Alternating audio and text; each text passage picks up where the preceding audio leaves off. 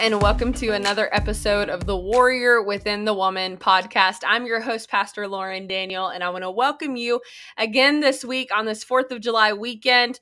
Um, thank you so much for tuning in, whether you're a new listener or you've been with me from the beginning. Thank you. And I want to remind you as you're listening to this podcast and you go back and even listen to other episodes, please leave me comments. Follow me on the streaming service you're listening to, it helps me out tremendously. I want to take a moment before we begin this episode just to say, and I want to say thank you to our servicemen and women, those that have tirelessly served our country, sacrificially served the people here in America. And you are true warriors that are fighting the good fight, fighting for our freedom. And I want to say thank you. Thank you to all of those families that maybe you have a family member or loved one that is in the military service. I want to say thank you because you too sacrifice so that they can fight for our freedom. So thank you to all of you. I pray that you all have a great 4th of July weekend. And let's get started. This week, um, I want to continue our conversation on worship. Last week, we talked about worship, rejoicing in all trials, whether we're wounded, wasted, or worshiping, we have a decision to make on if we're going to stay in our pit or if we're going to get up, dust ourselves off, and keep fighting warriors. And today is a little bit on the same lines, but I want to talk about a worshiping life. Worship goes beyond music and lyrics. Worship is so much more than what we could even fathom. And I want to talk to you about not only what the biblical definition of worship is today, but where are you in your life with God? Where are you in this journey? Today, I want to ask you a question What would happen if you didn't worship? What if we put our own desires and even our own needs before worship, before God? What if our worries and stress of this life took precedence over worship? What if our priorities were stuck on other things other than God? What if our emotions and the things God didn't do for us this week changed how we would worship when we worship Him? What if we put our hands down and sat quietly in our seats and avoided expressing our gratitude to God? What if? What if we were merely worshiping God with meaningless words when in our heart we were so far from a desire to talk to Him? You see, as I was praying and seeking God this week, it truly came to my mind as I was studying on worship that God is not entertained. We have to get down to the basics of worship. We have to get back to our first love, the purest form of being closer to God in our lives. We have to get back to the basics. Worship. It's so much more than what we think. It's so much more than songs, a genre of worship songs, m- lyrics, or even music played on an instrument. Worship goes beyond those things. God does not want to be entertained. God does not want the song that you sing because you like it or your voice sounds prettier when you sing this song. He wants our unfiltered, genuine, pure worship from our hearts, our lives, everything we do. Say, God wants all of you. He doesn't want our religiously organized chanting anymore. He doesn't want our half hearted worship anymore. Warriors, we must learn that the, if we are going to be effective, in ministry, effective in leadership, effective however God calls us, we must first come to the basics, come back to the beginning and learn to love God again, learn to worship God again. God doesn't want to receive our half hearted praise from Christians trying to put on a front like everything is all good when he could receive a more genuine praise from an inmate in prison who finally found freedom in Christ, or a recovering addict by the grace of God is finding the strength every day to move forward. There is no one that is less than us. God wants us to be get out of our comfort zone. He wants us to get a little uncomfortable, to discuss the things that are uncomfortable, not to hurt our feelings, not to offend, but to truly show people and speak into their lives that there is more to this life. There is more to your spiritual walk. Worship. Worshiping God with our attitude, with the way that we act with everything in us. Worship is, is more than just merely raising your hands in worship or singing a song on Sunday mornings. Worship should be our identity. Worship should be an anchor for our soul. A.W. Tozer once said, God wants worshipers before workers. Indeed, the only acceptable worker are those who have learned the lost art of worship. Worship is so much more than songs or music, warrior. Worship is so much more than lifting your hands to God and reading words off of a screen. Worship is the expression. Worship is the expression of gratitude and reverence for God. True worship Many of us need to learn the definition of actual true worship. True worship is valuing God above all things, above all else. Worship, true worship is valuing God above all things, above everything. Worship is both an attitude and an act. John 4 23 through 24, it says, for a time is coming and has now come when the true worshipers will worship the Father in the Spirit and in truth, for they are the kind of worshipers the Father seeks. He's seeking after you today, warrior. He's looking for people, women and men who are convinced of the gospel, that are ready to be devoted in their worshiping lives, in every aspect of their life, to be grateful and thankful and worshiping God. He's seeking after people who will not just merely worship on Sunday mornings or when the radio comes on or your favorite song comes on the radio, but truly live a life of worship. Biblical worship is two things, and I want to talk to you about them today. First, we worship in spirit, an inward work, something that is changing you from the inside out. It takes time and a lot of hard work, but it changes the way you view your life. It changes the way you see people on the street. It changes the way you see circumstances or trials. It changes the way you see your family Instead of saying, Why do I have such a tiny home? We should say, Thank you, God, for my home, for the roof over my head, for the ability and skill to be able to fix what I need to fix. Instead of saying, Why do I have to get up early again this Sunday? And honestly, that would be me most Sundays, struggling to wake up, but I do it. We need to change it to thank you, God, for the freedom to worship and not worry about or people coming in to kill me because of my faith, but I have the freedom in this country. I have the freedom because of the sacrifice of men and women who believed in the United States of America. And I thank you, God, for the freedom I have to worship, the freedom I have of speech. Instead of saying, Why can't I get a lavish vacation or gifts.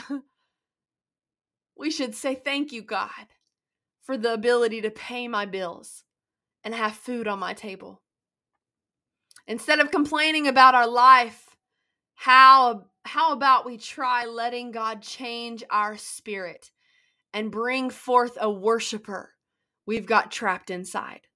There are circumstances and trials and things that have come at you recently in days or weeks or months. And Satan has used these things to distract you.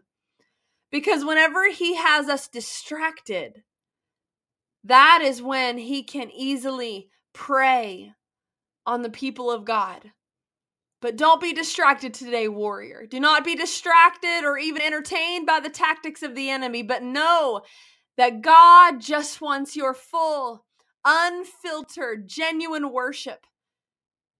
A worshiper who says, Thank you, God, for the air that I breathe. Thank you, God, for another day on this earth. Thank you, God, for my family and the freedom I have. And what a wonderful thing to look at this 4th of July weekend.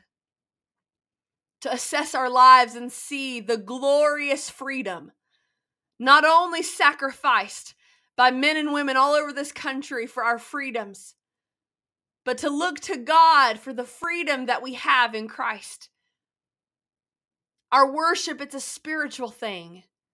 Worship starts in your soul, warriors. Psalm 97 7 says, Let all those be ashamed who serve graven images, who boast themselves of idols. Worship him, all you gods. Being soldiers in the army of the Lord, we must be devoted to God, not making idols into things that are keeping us distracted from Him. Our worship is being smothered out by idols that we have set up in our lives. Your worship is being smothered out by the idols in our lives. Last week, we talked about setting up thrones in our souls, in our hearts, and even in our minds, where our anger and resentment and bitterness are taking over. They're making decisions for us. We say, I love you, Lord. I want you in my life. But we're still sinning behind closed doors at home. We're not letting go of our idols.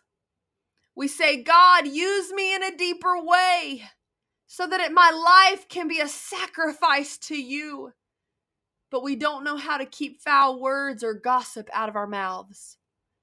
We're holding on to idols.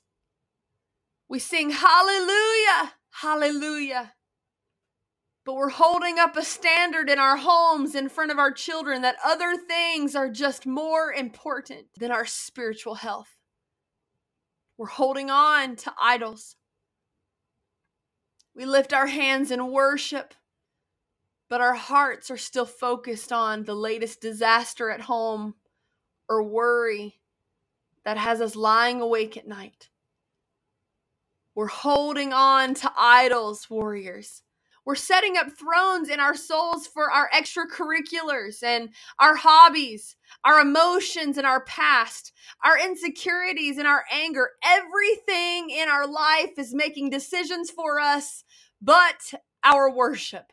Everything is controlling where you go, where you take your children, what you do with your life, but God. These things have full reign over our decisions.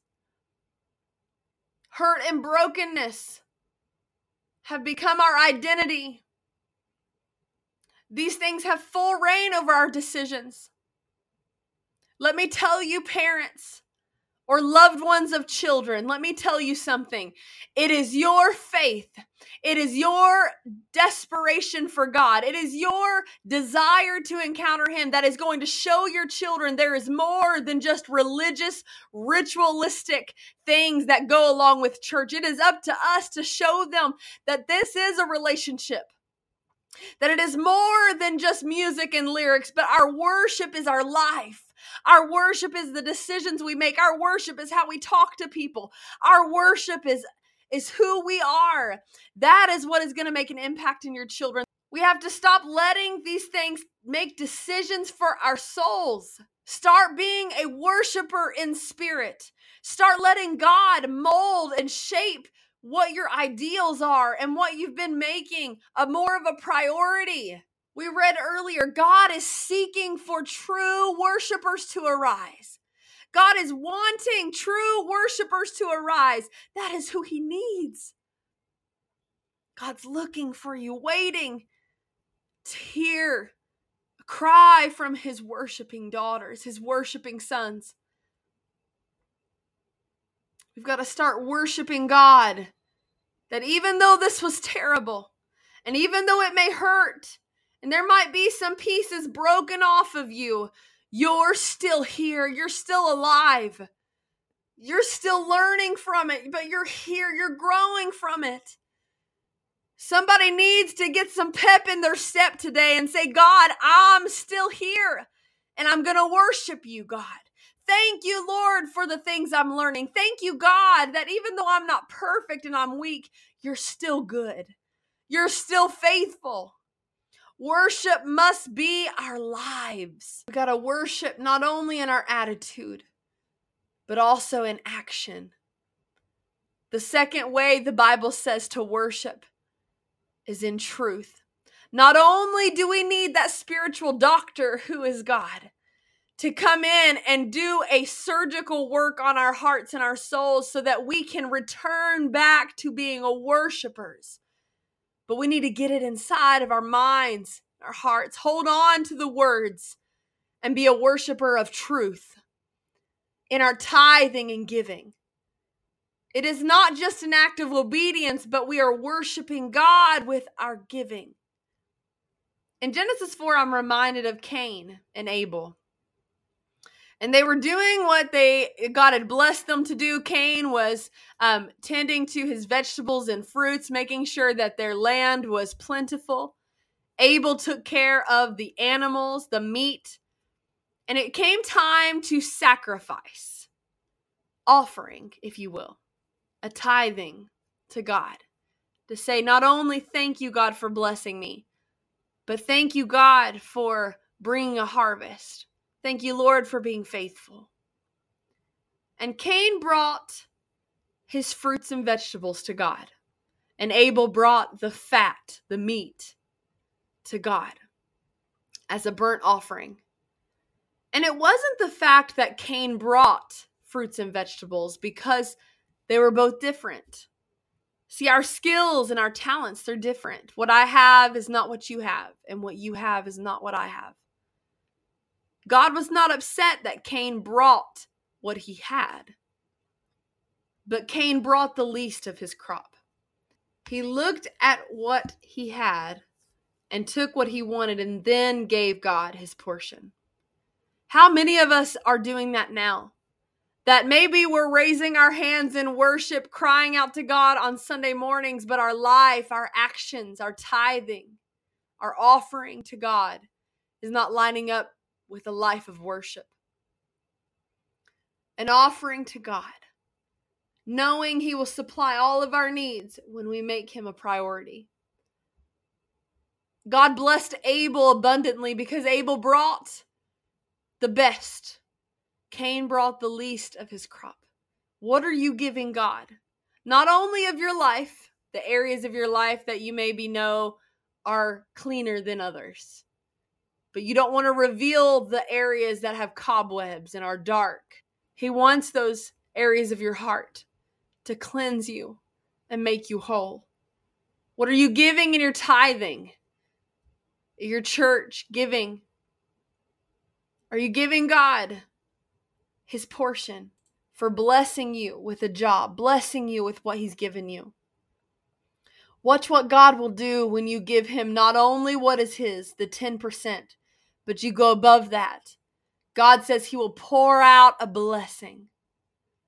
Not only do we live out in truth of our tithing and giving, but in the way we treat other people, the way we love one another. You've got to love someone when they hurt you. So you're saying I've got to love somebody when they hurt me? You mean I've got to love someone and show grace to someone who has offended me?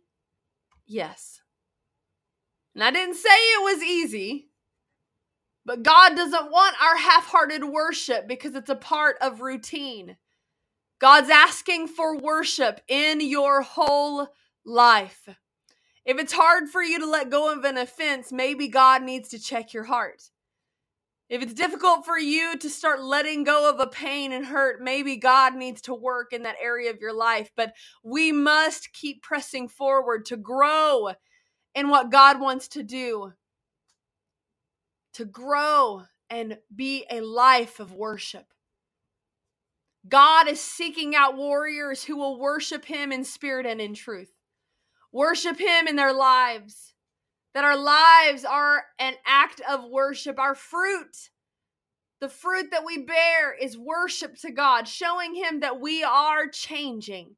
We are being molded and being used by God. It's a testimony.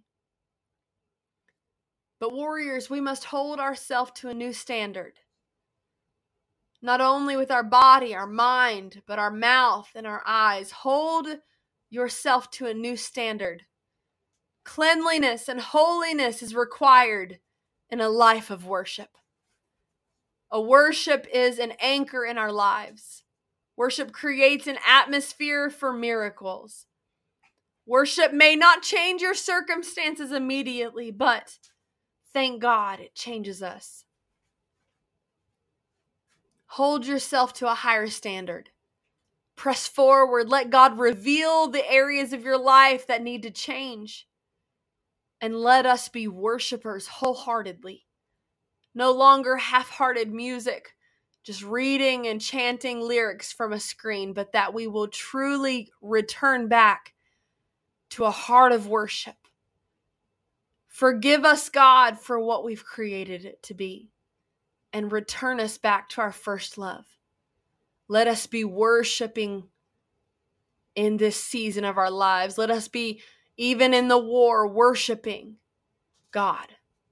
Thank you so much for tuning in this week. I pray that you go forward this week, take these words to heart, and let God mold your life to be a testimony of the goodness and faithfulness He has given.